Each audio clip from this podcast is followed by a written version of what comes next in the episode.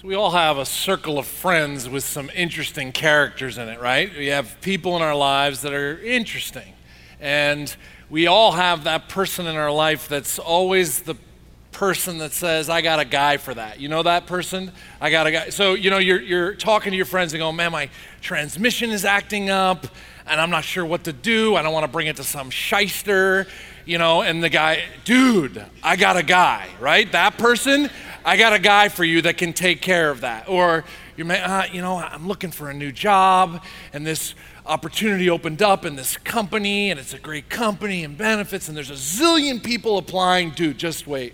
I got a guy. I know a guy who knows a guy that can get you an interview in that place. Or I have this love for this sports player or this musician. I love to see him and I can't get tickets to the game or to the concert. Don't worry. I got a guy. I got somebody that can help you get that ticket. They'll get you backstage passes to that situation. I got a guy. I need a medical specialist. I called. It's 13 months till I can get to see them. Don't worry. They got a guy for everybody. You know these people? I got a guy. I got a guy. I got a guy. And it's usually you know someone who knows someone that gets the things that you need done. I mean, it's kind of simple part of basic life that really life isn't about what you know. It's who you know, right? You get that. That's just true. We all need a guy, somebody to help us get through to the things we want most. And you may know this, you may not, but you're here today in church. You're online watching. You're here in the center. You're in the chapel. You're here because you knew a guy. So at some point in your life, maybe it was decades ago, maybe it was days ago, maybe it happened this week, you're talking to your friends or your family and you're going, man, my life is a train wreck. Man, things aren't good. I feel lost. I'm not sure which way to turn. I don't know what direction to go. I'm not sure how to handle this situation. And somebody in your circle of relationship says to you, I know a guy. His name is Jesus. And somebody somewhere along the line introduced you, maybe again a long time ago, or said, hey, I want you to meet this guy, and they invited you to church to hear about a guy. Maybe that happened this week for you, and you're here today because of that kind of conversation and relationship. Wherever you are in your spiritual journey, whether you've been following Jesus for decades, or whether you're curious and you're thinking about him and wondering about him, where we are today in our study of the book of John really is about a guy telling us about his guy. It's John, the author of the Gospel of John, saying, I've got a guy I gotta tell you about. His name is Jesus, and he can change anything and everything for you. So we're just beginning this series. You're just starting out into it. So if you have your Bibles, John chapter 1 in the New Testament. If you have electronic copy, paper copy in the app, you can open that up and you'll find this passage there. And last week we began talking about John's guy. And he started to introduce this guy to us. And what's interesting, as you get to John chapter 1, verse 6 is where we're going to be today. Just a reminder of where we were last week, that John is introducing his guy, and his guy he calls the Word, right? The guy he's talking about he calls in these first couple verses the Word. He says, in the beginning, my guy was the Word, and my guy was with God, and my guy was God. He was with God in the beginning. Through him, all things were made. Without him, nothing was made that has been made. In him was life, and that life was the light of all mankind. The light shines in the darkness, and the darkness has not overcome it. This is where we talked last week, that the Word, he uses the Word to represent his guy. The Word means all the invisible thoughts of God are made visible to us through the person of Jesus Christ. So he's trying to say the invisible things of God. This is who showed up. So Jesus isn't just a Jewish carpenter. He's not a good moral teacher. He's the eternal Son of God, fully man. He makes these invisible thoughts alive to us. So to see and to hear Jesus, to see what Jesus does, to hear what Jesus says, is to see and hear the very heart of God. That's what John is trying to say about his guy. And so these first 5 verses are this very powerful way. This guy was in the beginning, and he was with God, and he was God. And let me tell you more about him. He's unrolling a resume of someone powerful that he wants you to know about. So let's jump a little bit further into verse 6. There was a man sent from God whose name was John. He came as a witness to testify concerning that light, so that through him all might believe. He himself was not the light. He came only as a witness to the light. The true light that gives light to everyone was coming into the world. So he's trying to describe the resume of his guy, and he introduces someone. Do you see that? He introduces a guy named John. He says, and then there was this other guy named John, sent by God. I think it's worth pausing here for a moment and going, who's John? And what John is he talking about? Is he talking about the John who wrote the book or a different John? Actually, he's talking up. There's 2 different Johns you should know about. It's really important to know this. So we're just slowing down. There's 2 different Johns. Just explain this. There's John the Baptist, and John the Baptist is this crazy wild man that we're going to talk about next week a lot. But he's the John that's being referenced in verse 7, and he's the John that's okay, there's a John that's going to come and be a witness to testify about the guy. That's the John. Okay, but there's another John. I know, this is confusing, right? That's why we got to draw pictures. There's another John. His name is John the Evangelist, and John the Evangelist is the one who wrote the book we're reading. Here's what's incredible. Both these 2 men, they have the same name, but they also have the same purpose. See, both of them says in verse 7 and 8 that this John the Baptist, he came so that we might know, he would testify about the guy who all should believe in. But John the Evangelist is also doing the same thing when he wrote this book. We talked about it in the intro. These things are written, John the Evangelist said, that the Messiah, the Son of God, that you might believe on him and have life in his name. So these 2 guys have the same purpose.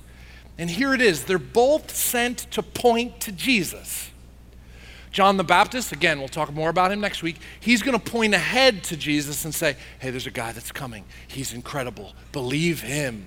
He's the Son of God. But then John the Evangelist, he's this old guy 50 years later after he walked with Jesus, he saw with his first-hand experience with Jesus, watched Jesus nailed to a cross, watched him put into a grave, watched him ascended. 50 years later, he writes this book so that we would know about his guy. Both these 2 guys are going, look at my guy, Jesus. He will satisfy everything you need to know. Both of them have a guy, and they're saying, you got to believe in him because he can change everything. Believe in this, the eternal Son of God who has come to earth.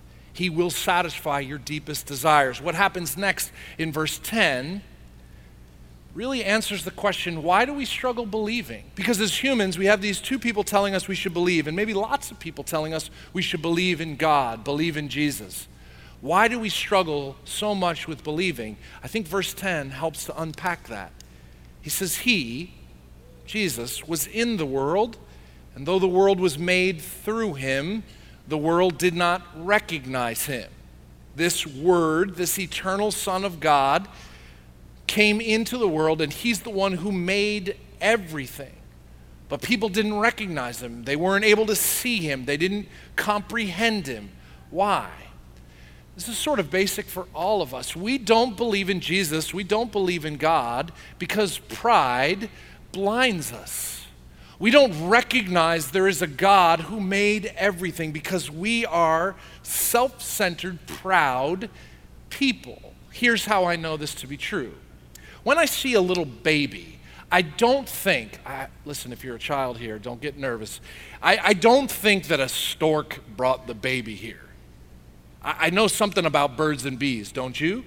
Which means this little baby didn't come from nowhere and just blunk, land in our laps. Something had to happen to make that thing. You get me? When I hear beautiful music, when I see beautiful art and architecture, do I just assume that those things just happened?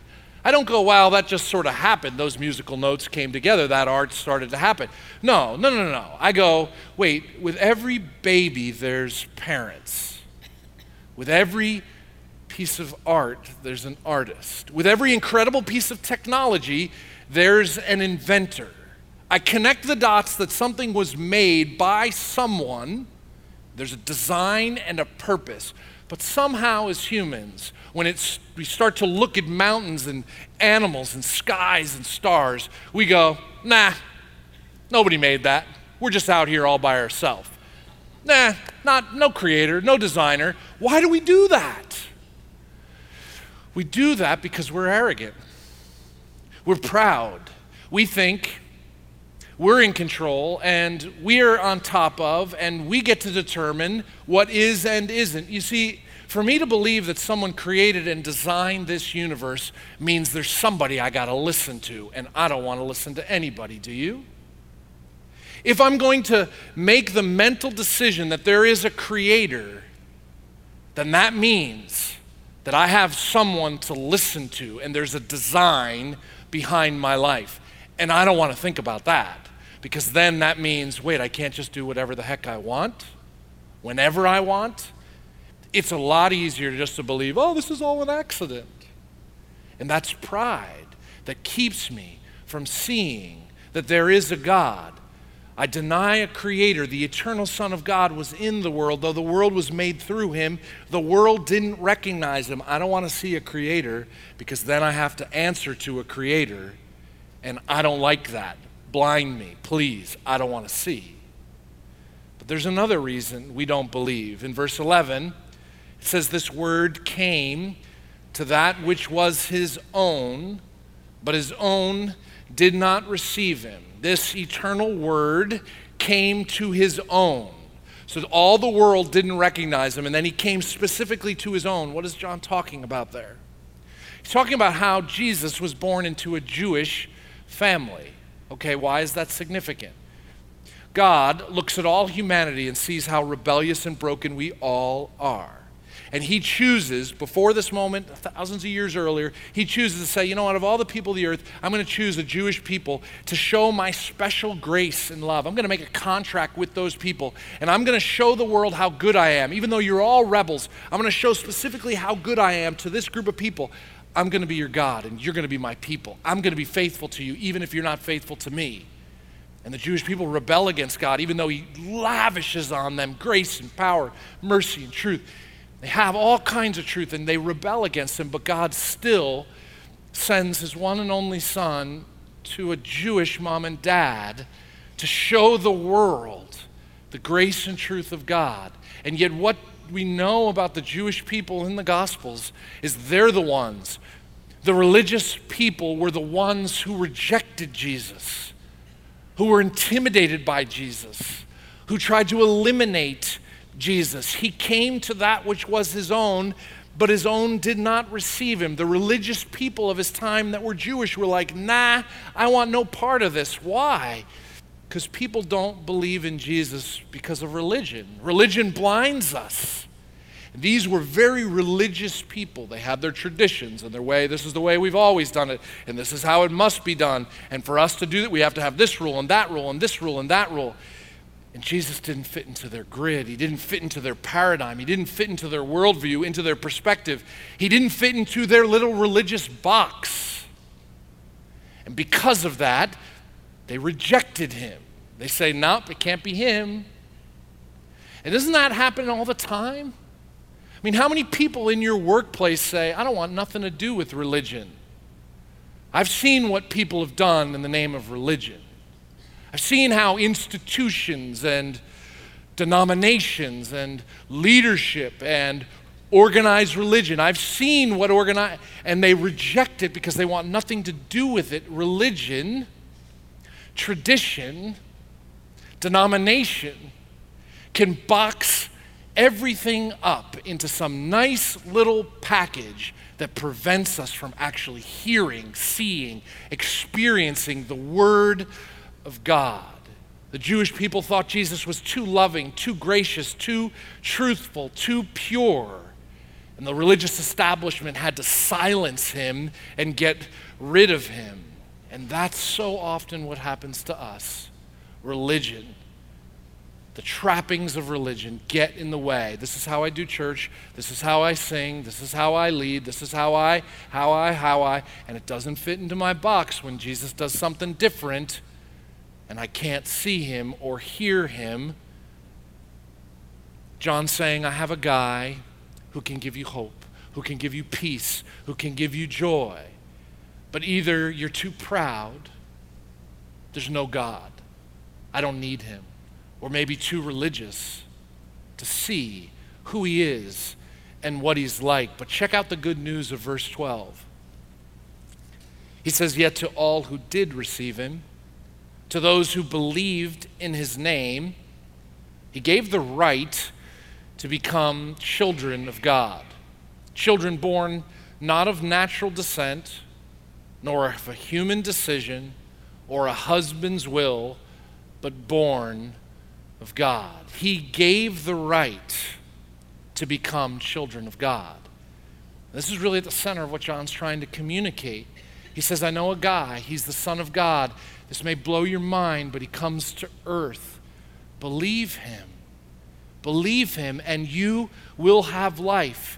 You will become a part of the family of God. And this is incredible. I mean, this isn't work harder, earn a spot on the team. This isn't my ancestors did this in a certain way and therefore I'm born into this. This isn't a certain class that I went to or denomination that I'm a part of. He says believing is receiving adoption into the family of God. The only criteria for gaining access to God the Father is through faith in Jesus Christ. He's the only way, the only truth, the only life. And it's simply believe on the Lord Jesus Christ and you will be saved and you become a part of the family. And when you're a part of the family and you have the right relationship with God the Father and you're part of a family with brothers and sisters, you have everything you'll ever need in that family. That's what John wants to communicate to us. That this is available to all of us. And I don't know if it's exciting for you today to think that by faith in Jesus Christ, you're a son or a daughter of the King of Kings and the Lord of Lords. Maybe that doesn't excite you. And maybe it doesn't excite us because we hear that kind of lingo all the time and we take for granted the fact that he makes us sons and daughters, not by anything, but just by faith. So maybe I'll explain it this way. You know when you're like a little kid in second grade, you're on the playground and you have one of those little kid kind of arguments, my dad is bigger than your dad argument, you know those? You know, the kids are bickering and doing all their thing and they're going, my dad, and you know, some kid says, well, my dad's a teacher and my dad gets to tell all the other kids what to do and when school's not in session, I get to run around the gym because my dad's a teacher. And then some other kid goes, well, my mom is a manager and she makes bucks and she gets to tell the whole company what to do and she's got season tickets to the Eagles. And you're like, oh, and then somebody goes, my dad is God. Does that win? Like, does that, Do you win when you drop that? Do you actually win that argument? My dad is the King of Kings and the Lord of Lords. My dad knows everything about everyone and loves everyone. My dad has given everything so I could be forgiven and live with him forever. My dad says nothing can separate me from his love. My dad says he'll go with me anywhere and everything and will always be with me, even to the very end of the age. My dad says he can give me peace when I ask for peace. He can give me joy when I ask for joy. My dad is bigger than your dad. Somehow we've lost the wonder of the fact that when by faith we put our hope and trust in Jesus, we gain access to the King of Kings and Lord of Lords. He is our Father, which art in heaven and which lives in our hearts today. And that's a game changer that wins everything. But we lose the wonder of it, the simplicity of it, the beauty. But that's what's been offered to us by believing in Jesus' name. And one of the things I love about John's gospel, and you'll see this, in these first 18 verses, he drops the word believe a couple times, but through the rest of the gospels, he's gonna drop the word believe 125 times. 125 times he's going to say, believe, believe, believe, believe, believe, believe, believe, believe, believe, believe. He's going to say, believe, because he's got a guy. That's the king. And he's putting on display and saying, believe. And this is incredible. Of the 125 times he says believe, he never puts a word in front of that and defines how you're supposed to believe. He doesn't say now fully believe. He doesn't say you got to sincerely believe. He just says believe, because he understands that believing is hard. He understands that sometimes we believe and sometimes we don't. He gets the fact that we're on a journey to believe, and that as we believe and we are adopted into the family of God, it's a journey that we begin to trust God and learn and grow. His standard isn't if you don't believe 125%, then you don't really believe. He invites us onto a journey, and he says, follow Jesus, believe. Follow Jesus, believe. Follow Jesus, believe. And you will have life, an abundant life now in his name. He gives us one last point in Jesus' resume that is very compelling. Starting in verse 14, he says, this word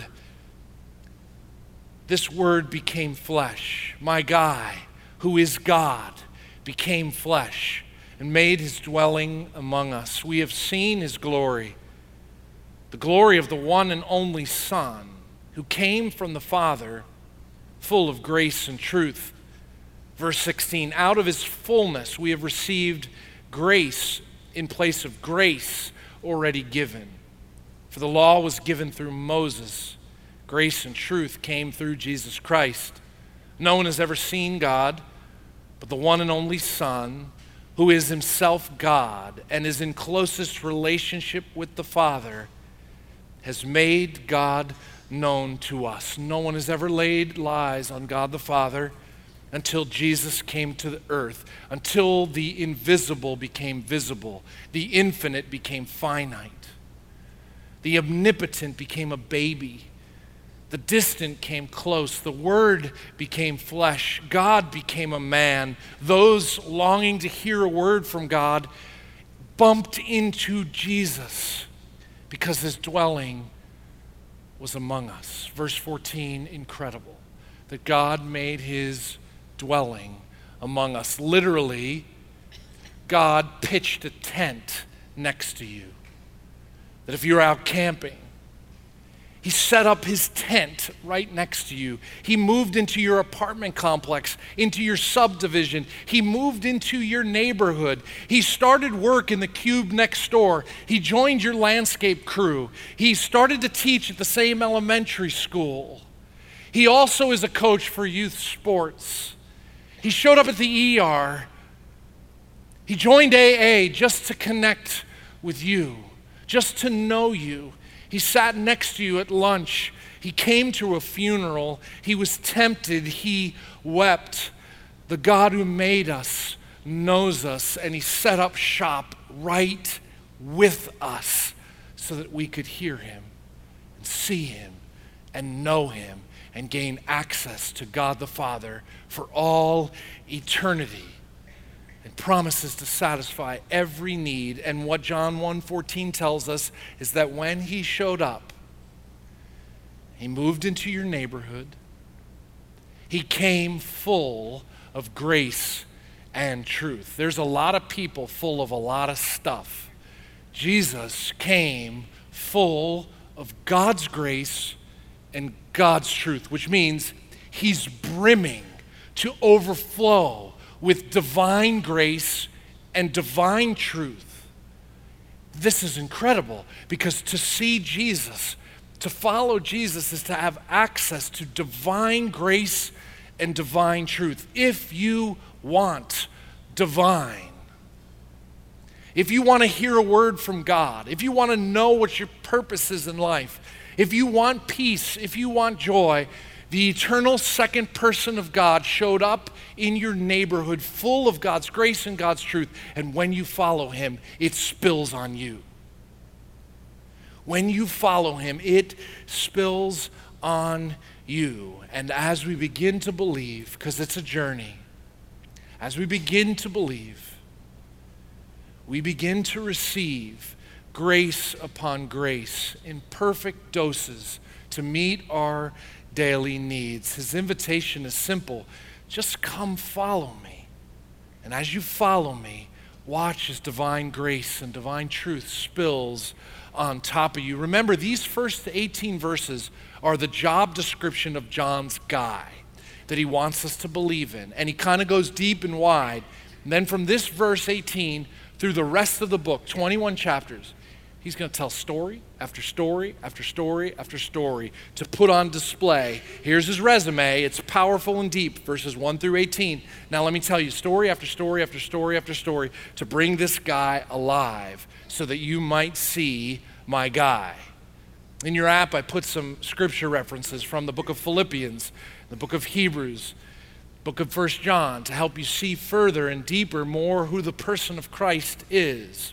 And this week, all across the valley, our small groups are starting in people's homes where we're starting to look at and learn and talk about what this means, because some of this is hard and complex, and when you're in relationship with other people, you can explore these things together. So if you're not in a group, we'd love to help you find one. Let us know. Here's how I'll finish. It's always true that pride and religion keeps you, prevents you from receiving God's grace and God's truth. It's always pride that cuts off the flow of God's grace and God's truth. So if you're arrogant enough to say there isn't a God and self-centered enough to think you can figure all this out, you're not going to receive the grace and truth of God that he wants to offer you. If you've been following Jesus forever and choosing to live a lifestyle that you know contradicts clear teaching, and you're surprised that you're not experiencing the grace and truth of God because you're proud. But religion does the same thing. When you have to box God in, oh, that's too gracious, that's too truthful, too nice, he's too polite, Jesus, too loving. If he doesn't fit into your ancestry, if he doesn't fit into your denomination, into your catechism, if he doesn't fit into your religious view, that's always going to stop his grace from coming your way because you've boxed him out of the game and say, no, you can't. The moment you say no to the eternal Son of God, you can't give me grace and truth because you don't fit into my religious box, you're going to miss out. But to the humble, his grace and truth comes. To those walking and seeking a relationship with Jesus, his grace and truth comes. So humble yourself and be careful that you don't hold on to a tradition or a religion and let go of a relationship, because that will stalemate your journey to discover and learn and follow Jesus. Would you pray with me? Incredible how gracious you are, God, that you, so strong, full of knowledge, who designed everything, would understand how deeply we need to hear a word from you, and you would send that word in a person rather than shouting from a mountain, shouting from the sky. You sent your one and only Son into the world to fully represent your heart, your mind, your purpose for us. So humble us and open our eyes to see Jesus. So humble us to not get caught up in religious traps. So humble us that we might follow you, for in you and through you is all the grace and all the truth we need that will satisfy every longing of every heart. We're so grateful you loved us first and came our way. All you want of us is to receive the gift, to receive it, yes, and be adopted into your family, but to receive it daily, that we would walk hand in hand with you and know true life and light through you and only you. Thank you for being our way and our truth and our light. I pray this in your Son's name. Amen.